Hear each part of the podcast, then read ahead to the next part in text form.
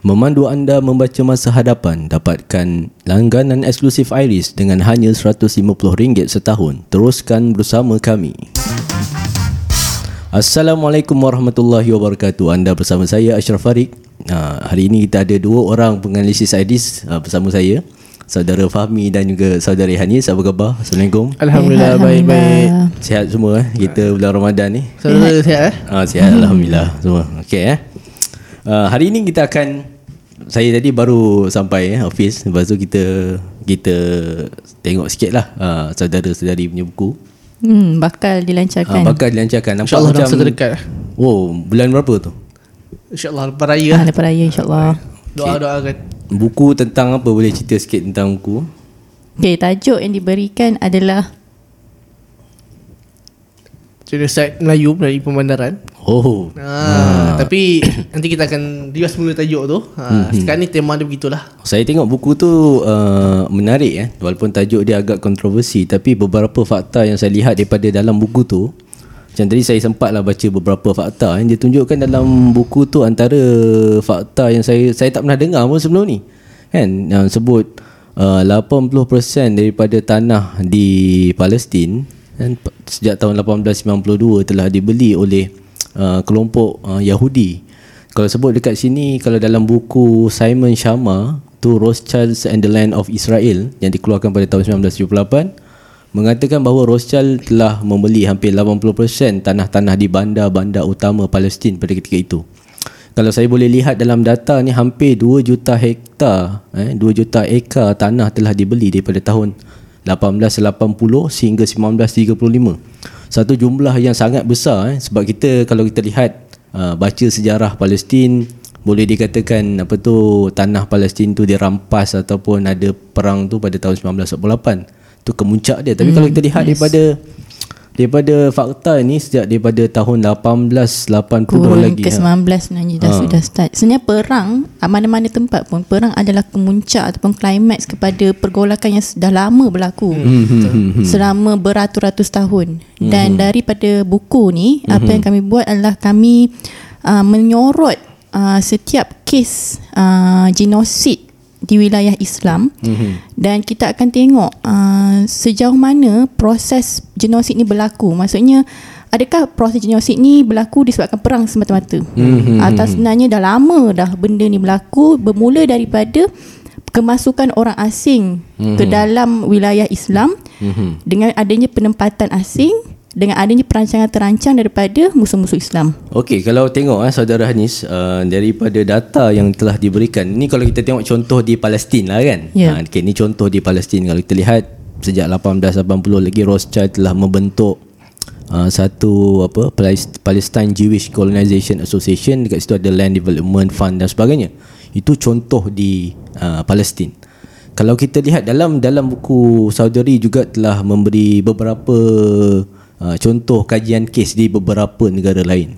Boleh berikan contoh macam di Xinjiang eh. Saya rasa kes Xinjiang juga satu kes yang menarik. Sebenarnya Boleh kongsikan. Konf- konflik di Xinjiang kalau kita tengok bagi masyarakat Malaysia lah baru 4-5 tahun ni yang baru hangat Betul Ah, tak? Orang okey. baru tahu pasal Uyghur di Xinjiang. Hmm, Tapi sebenarnya uh, pembersihan ini ataupun genosid uh, orang Islam di Xinjiang sudah sudah lama berlaku sejak um, bermula pada tahun 1930-an lagi. Oh, dah waktu lama- perang ya, dah lama, waktu perang ya. saudara Cina antara nasionalis dan komunis. Uyghur ni berada dalam orang kata sentiasa berada di tengah-tengah. Hmm, hmm, hmm. Ha, sesuai dengan dia punya location lah. Hmm. Se- berada di tengah-tengah dua dinasti ataupun dua peradaban yang sangat kuat. Hmm, hmm, hmm. Ha, tapi waktu tu uh, genosid bagi orang Uyghur di Xinjiang bermula uh, sangat sistematik oleh kerajaan Cina selepas reformasi ekonomi dilancarkan oleh Presiden Deng uh, Xiaoping. Oh, Waktu okey. tu selepas zaman Mao Zedong. Oh, okey. Selepas waktu liberal liberal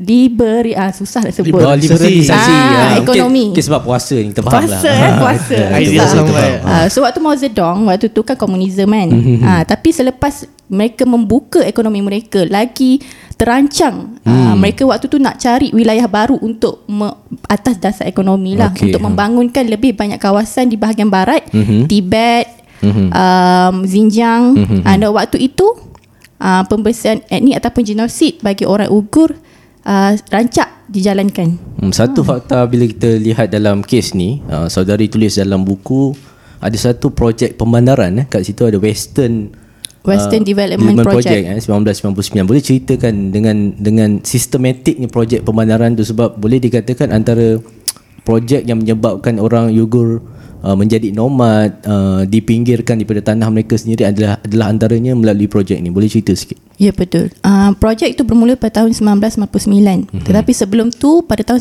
1997 etnik uh, Cina Han mm-hmm. sebenarnya sudah membentuk 37% daripada keseluruhan populasi Xinjiang. Okey. Okey. Rentetan daripada situ pada tahun 1999 pula mm-hmm. kerajaan Cina secara terancangnya mengadakan mm. satu projek besar-besaran Western Development Project. Okey. Uh, apa yang mereka buat adalah mereka mengadakan satu polisi uh, perumahan yang dinamakan hukau sistem. Okey. Okay, hukau sistem ni, okay, contohlah saya bagi satu analogi lah kalau kita nak kaitkan. Dalam kita punya IC kan, IC kita ada alamat. alamat tu menunjukkan alamat kita bermus, uh, ber, menetap. Tapi boleh jadi alamat tu bukan alamat kita bermustawatin. Contohlah IC saya di Negeri Sembilan, tapi saya bermustawatin di Selangor. Okay, sistem hukau di China, mereka membenarkan uh, satu individu untuk mempunyai lebih daripada satu alamat Hmm, hmm, hmm. untuk bermustawatin. Ha, maksudnya uh, dia boleh jadi dia ada alamat di Shanghai, Hmm, hmm, hmm. tapi mana sama dia ada alamat rumah di Xinjiang. Oh, so dia boleh beli properties yang ya, berbeza lah. betul. Jadi disebabkan polisi ni orang Cina Han datang masuk ke Xinjiang dengan dalam skala yang sangat besar. Hmm, hmm, hmm. Dan populasi Uyghur makin lama makin peratusnya makin sikit. Hmm, hmm, hmm. Disebabkan oleh itu banyak sangat orang Cina Han, banyak industri kilang waktu tu orang kerajaan Cina memberikan insentif kepada kapitalis-kapitalis ni untuk membangunkan kilang. Hmm. Jadi membentuk satu industri yang orang kata sebab Xinjiang ni adalah satu bumi yang dikurniakan subur ya, dengan sumber alam. sumber Ya. alam. Maksudnya ada industri dah. Hmm, hmm, hmm. Sep- Sepatutnya memang dah ada industri di situ dan orang Uyghur yang menguasainya. Hmm, Tetapi mereka wujudkan satu industri mungkin manufacturing kilang kan. Hmm, Industri yang lain dan mengawal siapa yang menguasai dan bekerja di situ dan me- menjemput ha, marilah masuk ke dalam Xinjiang orang Cina Han dan lama-lama orang apa yang jadi pada orang Uyghur adalah tanah mereka dibeli oleh pemaju Hmm, hmm, hmm. mereka bina kondominium yang mewah mm-hmm. yang tak sesuai dengan gaya hidup orang Uyghur yang orang Uyghur ni lain gaya Ya, hidup dengan orang Cina. Han Mhm. sangat lain Mhm. ha, jadi apa yang jadilah orang-orang Uyghur uh, dia jadi orang nomad Ha, ha, ha. Ha, Terpinggir duduk di tanah sendiri ya, lah. duduk di pinggir-pinggir bandar tidak tidak involve dengan ekonomi Hmm. setempat Lebih kurang story dia macam lebih kurang berlaku di tanah Melayu lah. Ah, kita sam- boleh lihat. Ya. Sampailah kepada kemuncak berlakunya uh, penentangan. Maksudnya hmm. okey sekarang ni orang Uyghur bila menerima, uh, orang kata polisi pol, polisi yang diskriminasi diskriminasi mereka, mereka ada satu pilihan. Hmm. Sama ada mereka embrace Hmm. the, the polisi hmm. ataupun mereka menentang. Hmm. Tapi orang Uyghur ada menentang, Mhm. ha, mereka menentang dan akhirnya apa kita nampak sekarang adalah berlakunya camp-camp untuk membrainwash mereka Hmm. menjadikan mereka embrace gaya hidup orang Cina dan sehingga ke mereka menjadi pelarian. Itu tak satu sanggup. story yang sangat menarik saya rasa kita kena simpan lagi untuk Okey. untuk untuk lepas ni kita akan masuk lagi. Okey saudara Fahmi. Selain daripada Xinjiang, kita dah sebut tadi Palestin, Xinjiang dan sebagainya. Uh, terdapatkah lagi contoh uh, kajian-kajian kes yang kalau kita boleh lihat di di di kawasan rantau kita di di Asia Tenggara uh, seperti contoh macam kita boleh lihat seperti Singapura. Hmm. Di Singapura apakah model pemandaran yang menyebabkan uh, orang Melayu atau orang tempatan sepanggil terpinggir?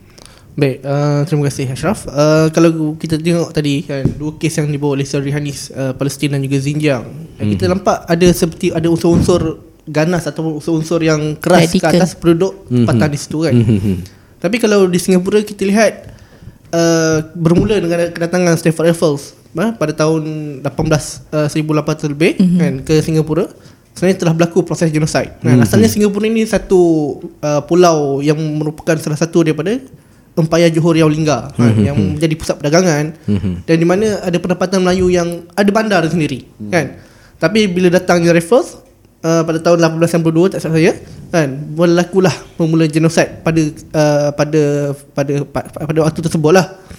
Tapi kalau kita lihat uh, mungkin pada awalnya akan berlaku kita nampak mungkin ada faktor atau, ataupun kaedah kekerasan yang berlaku. Hmm. Tapi secara umumnya apabila telah uh, Singapura telah membentuk negara mereka sendiri Dia ada buat projek perumahan macam Xinjiang tu. Betul. Sebut. Uh, kalau kita tengok di Singapura dia ada Housing and Development Board. Okey. Uh, dia satu projek yang sebenarnya uh, pada rasminya mereka mengatakan bahawa mereka mahu menyusun pendapatan di Singapura ni kepada satu pendapatan yang tersusun lah. Hmm. Pada Tapi- tahun ber- berapa tu? Itu selepas uh, selepas Singapura keluar dari Malaysia. Waktu parti um, PAP. Ya hmm. PAP naik Waktu Okey. PAP Yang tak- naik Memang radikal Secara radikal Okey. Okay. So bila melaksanakan uh, dasar tersebut, kita lihat uh, mereka meletakkan satu polisi iaitu di mana-mana pendapatan yang uh, distrukturkan semula ataupun dibu- dibina semula tidak boleh ada satu kaum yang majoriti. Oh. Ah. So dia menyusun kaum itu mengikut uh, Yeah. pendapatan. Ya. Ya betul. Dan uh, mereka cuba untuk mencampurkan. Contoh kalau kita lihat kesan dia adalah kampung-kampung Melayu yang telah wujud Hmm. seperti Kampung Gelam, seperti penduduk uh, penduduk Melayu di Gelang Serai Hmm. yang sebelum ini didominasi oleh orang Melayu. Hmm. Kemudian diambil tanah mereka secara paksa Mhm. eh, atas nama pembangunan, eh, atas nama uh, HDB ni. Mhm. Kemudian mereka ni dipaksa duduk di rumah-rumah flat, rumah-rumah apartment Mhm. un- dengan sekali dengan bangsa-bangsa lain. Okey. Kesannya Mhm. Kampung Melayu hari ini sudah pupus daripada Singapura. Hmm. Yang ada mungkin Kampung Gelam tapi itu pun sekadar jadi satu muzium Hmm. yang orang lihat saja. Tarikan Ha. pelancongan So lah orang Melayu, kampung-kampung Melayu di Singapura hari, hari ini hanya tinggal muzium. Nanti Okey. muzium. Ah. Ha, sudah Hmm. dimuziumkan. Boleh kata Melayu di Singapura telah dimuziumkan. Okey, itu satu senario yang menarik yang berlaku di senari, di Singapura dan saya saya jangkakan lebih banyak lagi story-story ataupun cerita-cerita yang menarik kita boleh kongsikan selepas ini di Malaysia. Insya, uh, InsyaAllah kita teruskan bersama kami selepas ini.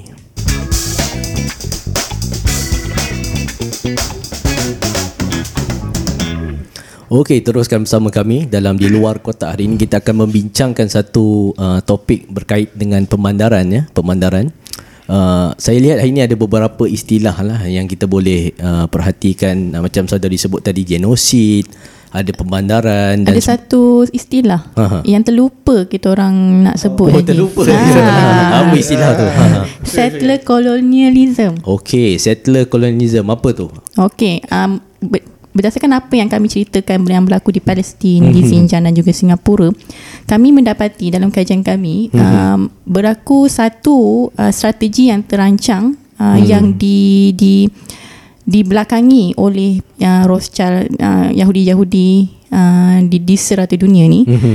uh, menggunakan kaedah settler colonialism maksudnya penjajahan se- melalui penempatan Hmm, hmm, hmm. mereka masukkan orang asing ke dalam tempat yang mereka ingin jajah. Hmm, hmm, hmm. Mereka ubah demografi, mereka ubah segala struktur sosial, politik, ekonominya di situ dan menjadikan orang asal yang yang dahulunya menguasai kawasan tersebut, bandar tersebut menjadi orang yang minoriti tiada kuasa. Macam saya Akhirnya baca dijajah. dalam buku saudari uh, sebutkan apa tu antara pelopor dalam strategi pemandaran British pada waktu penjajahan pada waktu itu adalah Henry Gurney. Ya. Dan Henry Gurney juga pernah dihantar di Palestin.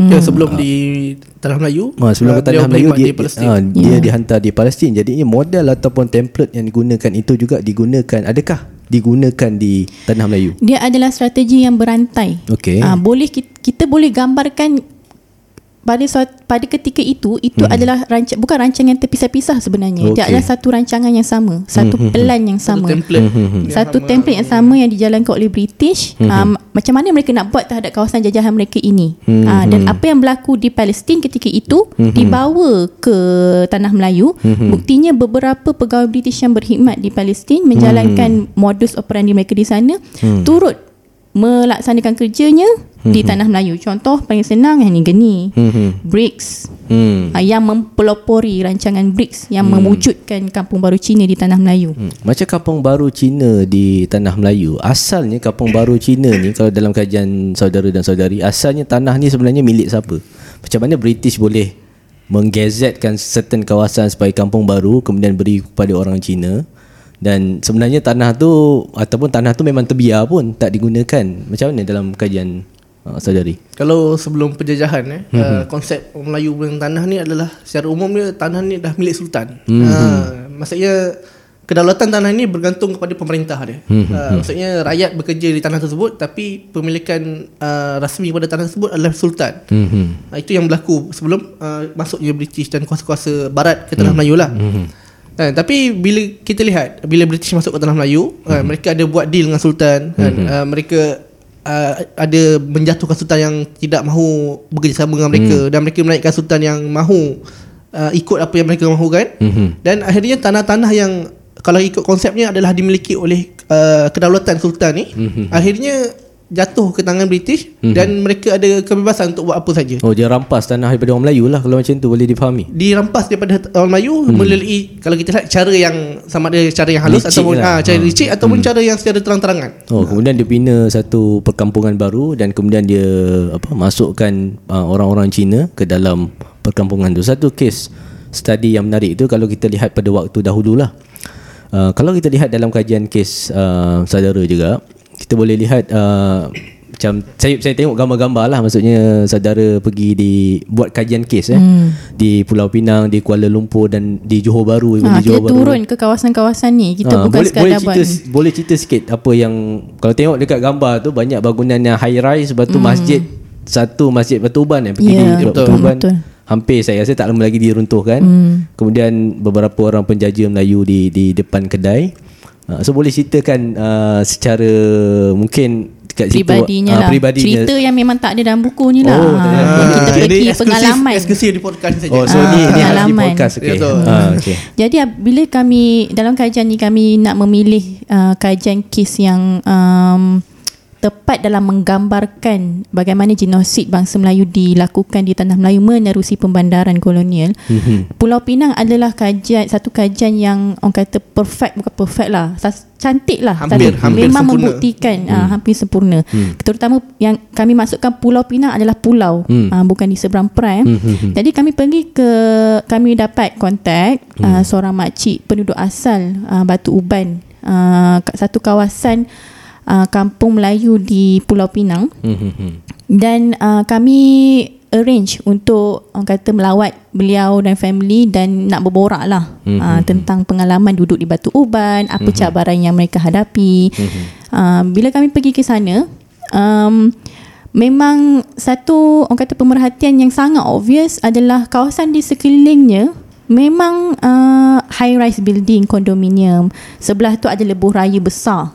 Masih ada kampung kat sana? Tiba-tiba ada kampung. Oh ada kampung satu Ah, kampung. tapi memang kecil dalam Hmm. dalam less than 50 sekarang ni less than 50 rumah. Oh. 20 ke 30 rumah. Jalan pun tak berapa nak proper Ah, kan. ah. memang kampung orang kata Tunggu masa lah Jadi museum Tunggu ah, masa tak, jadi tak ada kondo. museum pun memang akan diruntuhkan Oh, ah. okey. Dan memang kawasan ah, rumah ah, makcik yang kami pergi tu ah, rumah kayu. Hmm, Ini kampung yang rumah kayu bukan rumah batu lah. Hmm, hmm, hmm. Tapi waktu pergi tu cari juga rumah memang susah lah. Okey, mula jumpa macam dia punya kedai-kedai ada orang Mula kami datang waktu nak tengah hari Mhm. Nak ingatkan nak makan kat sana Kita bayangkan macam kampung baru lah Oh ada Ah. banyak makanan orang Melayu Sekali pergi Okey nak pergi makan ni Tanyalah orang sekeliling Ada satu tempat Restoran kecil ni Makan Hmm. Tengah hari adalah lauk Beberapa Lepas tu memang nampak lah Kita orang ni orang luar Hmm. Sebab tak ramai Mem- Memang orang lokal je kat situ Mhm. jadi bila ca- pergi cari ke rumah makcik tu memang rumah kampung dan nak ke on the way nak ke rumah makcik tu Hmm. kawasan rumah sekeliling kosong. Oh kosong maksudnya Tak ada orang Tak ada duduk? orang. Dah Oh, pindah. okey. Dah pindah. Hmm. Hanya rumah makcik tu dan sebelahnya pun tak nampak orang. Mhm. Kemudian kami pergi makcik tu menyambut kami buat apa laksa. Makan laksa Oh, makcik tu Penang. masak. Ha, memang Birthday- menyambut. birthday Oh ya lah. okay. Memang menyambut mesra. Kita orang pergi datang tiga orang dan kami borak. Dia ada tunjukkan satu gambar. Sebelum tu kami pergi uh, satu gambar. Gambar asal Masjid Jamek Batu Uban. Yang kami pun melawat waktu tu terlalu lah nampaklah ada Masjid Jamek. Masjid yang kata uh, kecil lah. Macam surau lah. Macam surau je punya scale tu Sejak, sebelah. sejak tahun bila Masjid Jamil tu? Tak silap 1700. Oh, dah Ah, 300 buat- Dia tahun waktu- masjid, masjid, tu. tertua di Pulau Pinang. Hmm, waktu kampung tu dibuka. Mhm. Dalam gambar tu sebelah uh, ma- sebelah masjid tu ada sungai. Okey. Ha, tapi kalau kita tengok uh, sekarang ni dekat masjid tu sebelah dia adalah lebuh raya besar yang saya cakap tadi tu. Oh sungai dah tak ada Sungai Dia- dah tak dia ada. longkang, eh? Ha, makcik tu cakap dia nak hantar anak je sekolah. Dulu naik dia, sampan Ah, bukanlah.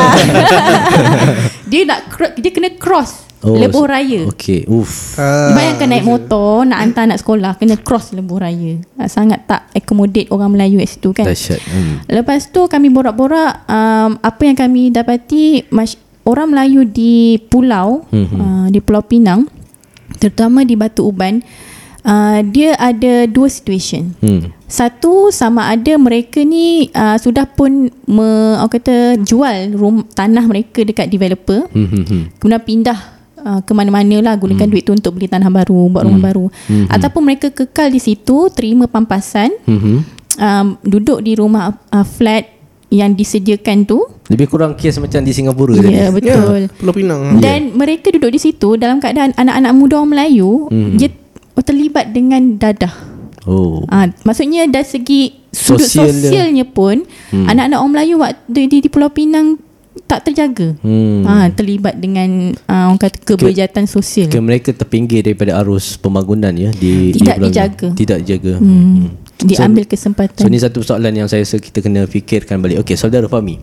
Antara selain Pulau Pinang, okay, kajian ni juga pergi di beberapa kawasan seperti di Kuala Lumpur. Betul? Baik, baik. Betul, Okey, betul. Kuala Lumpur. Boleh ceritakan sikit uh, tentang ah, ini kita kita mengerti, kita faham lah Kuala Lumpur ni dah jadi bandar apa. Okay, orang hmm. Melayu kalau nak mungkin tanah ni tak payah cakap lah tanah tanah memang Tak ada jual tanah ah, pun, tak ada jual tanah rumah lah, lah. jual rumah lah okay. sebut rumah very uh, tak mampu lah orang Melayu untuk beli Sejuta. Hmm, harga pun sekarang tak tak masuk akal. Kalau kita tengok Kuala Lumpur ni hmm, Orang Melayu Mungkin model dia yang kita boleh tengok secara jelas ha, Berlakunya genocide Kat atas orang Melayu ni Di uh, Kampung Baru Mhm. Dan juga di flat-flat murah ya, PPRT di Kuala Lumpur Hmm. Kalau kita lihat eh, uh, Contoh di Kampung Baru Hari ni uh, Orang Melayu berdepan dilema Hmm. mereka mahu terus tinggal di Kuala Lumpur mm-hmm. di Kampung Baru mm-hmm. tapi uh, berdepan tekanan untuk keluar daripada Kampung Baru kan mm-hmm. dan ditawarkan dengan harga tanah yang tak setimpal mm. dengan harga tanah di Kuala Lumpur. Hmm. Hmm. Hmm. hmm. Ha, itu satu satu sudut dan satu lagi uh, itulah tanah terakhir orang Melayu di Tanah Kuala Lumpur. Rizab. Ha, tanah Rizab terakhir orang Melayu di Kuala Lumpur. Hmm, hmm, Yang hari ni itulah benteng terakhir yang uh, ada. Kalau kita lihat lagi di Kuala Lumpur eh Orang-orang Melayu yang duduk di PBRT Saya tak kata orang Melayu yang duduk di bangsa Ataupun duduk di Itu memang uh, yang Elit Elit lah lah. uh, Elit lah Boleh kata elit Ah. Tapi orang-orang yang biasa Kebanyakan kan Yang duduk di rumah flat Hmm. hmm. Kita tengok Keadaan rumah flat yang daif Mhm. kan, Dengan masalah liftnya Dengan masalah uh, Tidak selamat uh, Masalah Sosial Sosial, dan sebagainya Hmm. hmm.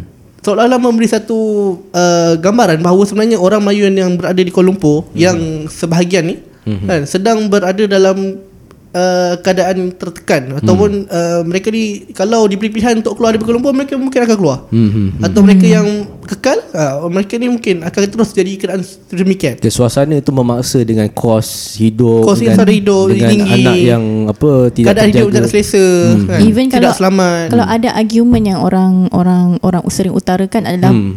Kuala Lumpur ni masih lihat ramai lagi orang Melayu. Hmm. Tapi kita kena bezakan antara oh, kalau dia punya term dia warga siang dan warga malam orang orang uh, Kuala Lumpur. Hmm. Warga siang tu adalah orang daripada Kuala Lumpur luar Kuala Lumpur Hmm. datang bekerja ke Kuala Lumpur Mhm. kemudian dia balik lah Mhm. tapi warga malam ni orang yang memang memiliki hartanah dan Hmm. duduk di Kuala Lumpur dan kebanyakannya adalah bukan orang Melayu dan mungkin kalau orang Melayu elit pun yang kaya yang ber, yang intellectual Mhm. sejauh mana identiti mereka Hmm, masih Hmm. lagi masih Kekal. dikekalkan. Ha, sejauh mana contohlah kita ambil contoh macam uh, in, uh, infrastruktur surau masjid Mhm. hidup tak dalam uh, perumahan ataupun uh, development di di Kuala Lumpur? Sejauh mana benda tu dihidupkan? Mhm. ataupun contoh sekadar masjid negara tu dijadikan sebagai ikon je. Hmm, hmm, uh, ikonik macam kata tugu. Hmm, uh, tapi identiti gaya hidup budaya Melayu Islam tu di Kuala Lumpur kita boleh pertikaikan masih uh, tidak mencukupi untuk menggambarkan sepenuhnya itu adalah identiti Melayu Islam. Ha, Itu sampai satu- ada sudut identiti eh. Mhm. Uh,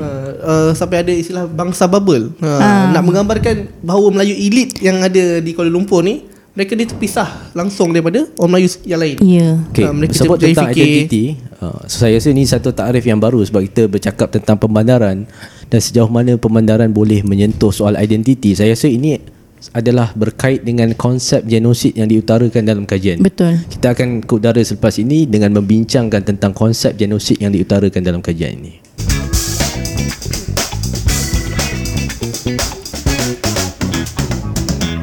Okey, kalau kalau kalau saya boleh lihat uh, genosid eh, takrif genosid. Kita boleh lihat daripada PBB takrif genosid ni mula di diutarakan Waktu, ataupun mm. um, sejak apa tu daripada Bosnia. uh, Bosnia ya betul Ya. daripada Bosnia punya Herzegovina. genosid. Tapi itu takrif genosid yang menyentuh tentang soal pembunuhan, Ya. pembersihan etnik dan Ya. sebagainya. Dan takrif yang cuba dibawa di sini saya dapat sebagai satu seolah-olah seolah-olah lah mungkin mungkin saya silap sebagai satu spektrum lah. Kan hmm. bermaksud dia ada mungkin bermula daripada spektrum yang paling tidak violence sehingga kepada spektrum yang violence. Okey jadinya apa takrif genosid yang diutarakan dalam kajian ni? Okey, uh, salah satu uh, apa yang kami, konsep yang kami usulkan dalam kajian ini adalah uh, genosid sesebuah bangsa Mhm. uh, yang ini terpakai dalam mana-mana bangsa di dunia Mhm. uh, berlaku dalam dua spektrum. Uh, Satu Okey. spektrum yang radikal yang seperti Encik Ashraf Hmm. uh, saudara sebut tadi Pembunuhan, radikal tu pembunuhan pengusiran Mhm. rampasan secara fizikal yang nampak kan satu lagi adalah spektrum yang halus yang berakhir dengan asimilasi ataupun peng, penghilang identiti tak maksudnya tidak tidak wujud uh, maksudnya sebuah bangsa tu wujud Mhm. sebab adanya identiti mereka di muka bumi ni Hmm, hmm, hmm. kalau identiti mereka dileburkan Mhm. maka mereka menjadi bangsa apa Hmm. ha, itu yang menjadi persoalan ha, itu yang kami kami uh, utarakan dalam dalam konsep uh, genosid uh, bangsa um, menerusi spektrum uh, spektrum tersebut Kalau kita lihat dalam takrif uh, pembandaran uh, dalam kajian ini, kita lihat pembandaran ini seolah-olah membawa kepada satu identiti. Boleh dikatakan sebagai identiti global lah kalau kita lihat bandar-bandar besar Mhm. di dunia. Seolah-olah bandar-bandar ni sepanjang saya sendiri pernah melawat beberapa bandar besar di seluruh dunia. Dan kita lihat seperti uh, contoh kalau kalau di belah timur ni macam seperti di Seoul, di Mhm. di Tokyo, di Jepun, Betul. even di Singapura sama dia punya model dia macam kita tak nampak berapa nampak identiti uh, bandar tersebut. Kalau di Eropah lagi lah. Kan kalau di di belah-belah uh, negara Arab pun uh, di negara-negara teluk hampir kepada trend tersebut. Jadinya sebenarnya apa sebenarnya pembandaran kolonial ni yang bila kita sebut pembandaran yang menghapuskan identiti, sebenarnya apa sebenarnya pembandaran ni? Kalau kita lihat eh, pada trend bandar-bandar utama di dunia eh, seperti di New York, Hmm. ah, macam saudara Syah sebut tadi di Tokyo, di Seoul Hmm. atau di Kuala Lumpur sendirilah kan. Kita lihat satu trend uh, mereka ni seolah-olah uh, tidak ada satu identiti bangsa yang mengikat bandar tersebut. Kita tengok uh, dari segi kalau secara uh, fizikal atau secara mata kasar ni kita nampak uh, desain bangunan, uh, pakaian masyarakat, semuanya seolah-olah satu bentuk identiti yang sama. Ha, itu yang sebut sebagai global tu. Maksudnya uh, tidak diikat oleh uh, Apa-apa ikatan identiti. bangsa Hmm. maupun agama. Kelebur lah identiti gaya asal hidup bangsa gaya semua. hidup as simple as kan hmm. kita pergi as simple as kita pergi pusat membeli belah Hmm. di Jepun Mhm. di Singapura di New York Mhm. saya pernah pergi Times Square Mhm. saya pernah singgah uh, ke Singapura Hmm. uh, Kuala Lumpur Hmm. Seakan-akan sama Oh, masyarakat dia seakan-akan sama. gaya hidup hmm. consumerism gaya hidup orang kata apa yang dibawa tu seakan-akan sama hmm. macam apa identiti lokal yang hmm. yang yang masih wujud dalam bandar-bandar global bandar-bandar orang kata bandar mega mega city kan Hmm. Hmm. di mega-mega city ni jadi mewujudkan satu persoalan Hmm. Sekiranya uh, bandar-bandar di serata dunia terutama di wilayah-wilayah Islam berjaya Hmm. dikonvertkan ataupun ditukar identitinya Hmm. siapakah yang untung daripada sini dan apa matlamat yang ingin dicapai daripada situ Oh, tu satu soalan yang mungkin kita akan go through lepas ni. Dalam sesi kita yang terakhir, kita akan konkludkan siapa sebenarnya yang dapat untung daripada pembinaan bandar-bandar ini. Teruskan bersama dengan kami.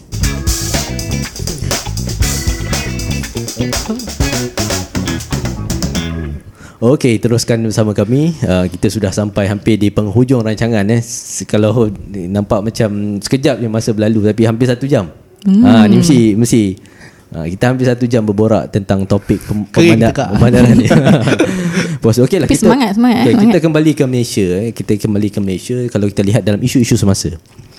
Uh, berkait dengan pemandaran kalau kita boleh lihat antara topik-topik yang hangat dibicarakan tentang pemandaran contohlah kalau kita lihat dari sudut isu kerakyatan macam mm-hmm. uh, Malaysia My Second Home Program kalau kita lihat bandar-bandar besar dibangunkan di Malaysia seperti di Forest City mm-hmm. yang akan datang ni di bandar Malaysia dan sebagainya memberi peluang kepada warga Cina untuk membeli rumah uh, yang yang mungkin tidak mampu untuk dibeli oleh warga tempatan. Secara sengaja dia dibuat tak mampu dibeli oleh orang tempatan. Di Pulau Pinang pun banyak juga uh, banyak projek-projek sebegini. Ini satu satu senario yang kita boleh perhatikan pada masa hadapan. Dan pada waktu kalau kita lihat dari sudut politiknya macam mana pengurusan uh, majlis pembandaran tempatan mahu di di apa diadakan local elections dan sebagainya dan berdasarkan uh, isu-isu semasa ni kalau kita lihat trend dan juga senario semasa apa yang boleh dijangkakan pada masa akan datang sekiranya trend-trend ini berterusan?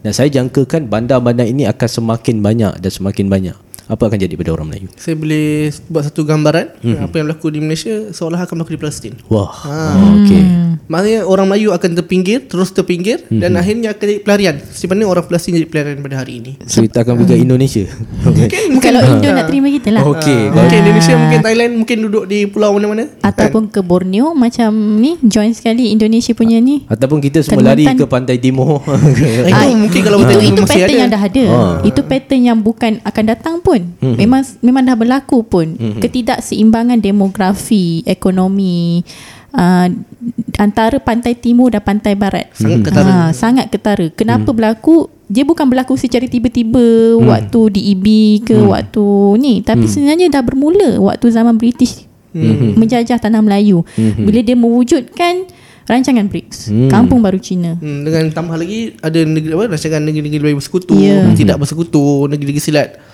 Uh, strategi yang dilaksanakan berbeza. Uh, dan hasilnya juga berbeza. Sebab tu kita lihat di pantai timur yang asalnya negeri-negeri baru tidak bersekutu. Uh, kita lihat kadar pembangunan pada hari ini jika dibandingkan dengan Sangat pantai barat terkebelakang. sangat terkebelakang. Dan orang Melayu mungkin selesa berada di sana sebab suasana kampung suasana Melayu yang ramai.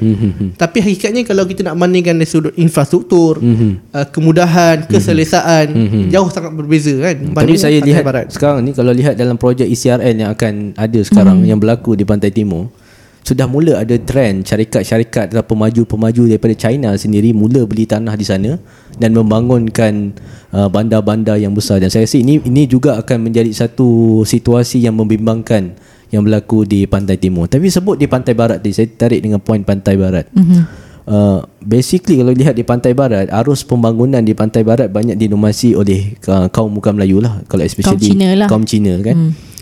Dan di mana orang Melayu dalam uh, pembangunan di pantai barat ni kalau boleh sorot balik sejarah dan apa yang berlaku pada hari ini berdasarkan kajian Okey, uh, kita ambil satu contoh lah. Mhm. Contoh seperti di Kuala Lumpur. Kita ambil satu industri, industri pelombongan Mhm. ataupun uh, orang kata dari segi logistiknya pelabuhan. Uh, kalau dahulu orang Melayu uh, industri pelombongan di Kuala Lumpur sudah pun dimulakan sewaktu 1800 pertengahan 1800 oleh orang Melayu, penguasa Melayu sama ada daripada uh, keturunan kerabat diraja Selangor ataupun daripada pendatang uh, mendahiling Jawa dan Rawa daripada Indonesia. hmm. Okey. Uh, dan pelabuhan yang strategik pada ketika itu adalah Kuala Selangor. Hmm. Uh, dan uh, Kuala Selangor mampu menyaingi pelabuhan Melaka dalam merebut komoditi biji timah di tanah Melayu. Hmm. Okey, tapi apa yang berlaku apabila British menjajah uh, terutama bila um, Frank Sweater ataupun resident British diletakkan di Selangor, Hmm. uh, apa yang mereka buat adalah mereka uh, orang kata um, slash apa macam putuskan uh, industri pelombongan dan juga pelabuhan Kuala Selangor ni. Kuala hmm. Selangor dijadikan sebagai bandar diraja. Hmm. Maksudnya istana di- is- i- even istana pun macam Kuala Selangor waktu tu tak strategik bagi bagi British. Hmm. Apa yang British buat adalah mereka menguas, uh, mereka ambil alih industri pelombongan dan mereka membuat jalan raya Hmm. yang uh, ke pelabuhan Kelang yang waktu tu pun sebenarnya orang Melayu dah guna dah. Cumanya bukan yang yang, paling utama. Orang British gunakan pelabuhan uh, Kelang dan buat uh, jalan raya. Yang jalan raya dan jalan raya ini dan jalan kereta api ini digunakan sampai sekarang. Maksudnya model pembangunan industri di tanah Melayu yang dibentuk oleh British dengan adanya infrastruktur jalan raya dan juga jalan kereta api masih digunakan oleh kita sampai sekarang. Buktinya adalah itulah disebabkan oleh pantai barat. Ya, concentration of industry itu tertumpu di kawasan yang mempunyai jalan kereta api, uh, pelabuhan ter, per- pelabuhan tertentu? Oh, di mana ada adanya uh, modal-modal ataupun aset kepada British akan tertumpulah industri hmm. dan hari ini berterusan sehingga kepada hari ini.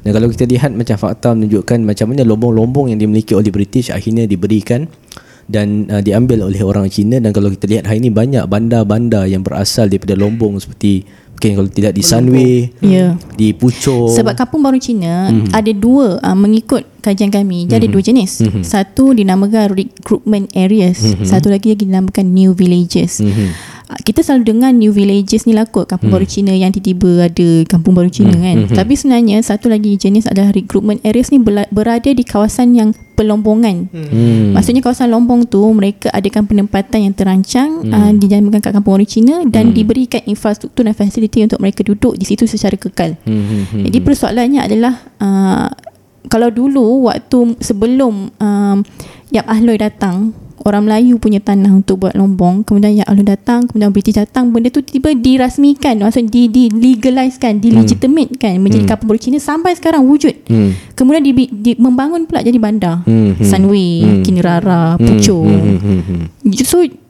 menampakkan yang bukan sekadar konsep bandar di uh, strategi bandar di di Malaysia ini bukan macam bandar baru uh, Forest City itu sahaja mm-hmm. tetapi bandar yang memang wujud daripada kampung baru Cina waktu mm. strategi British dahulu. Satu saya rasa ini satu kupasan yang sangat menarik dan mungkin kita tak boleh nak cerita semualah nanti orang tak beli buku kita ha. betul. so uh, banyak lagi ya saya rasa story ataupun cerita-cerita ini kita kita boleh uh, baca dalam penulisan yang bakal uh, pengkaji Iris ini keluarkan tidak lama lagi lepas raya ni. Insyaallah. Insyaallah Insya kita akan lancarkan. Kajian ini telah memasuki orang kata dah 2 tahun lah. 2 tahun ya. Uh, proses prosesnya. Saya sendiri menyaksikan bahawa uh, ini proses yang bukan senang kita nak melihat ataupun nak trace balik dari sudut sejarah dan apa yang berlaku pada hari ini. Dan terima kasih kepada uh, saudara mm-hmm. dan saudari berdua kerana sudi meluangkan masa pada hari ini untuk kita uh, apa bercerita tentang konsep-konsep yang mungkin orang Melayu kita pada hari ini tak sedar.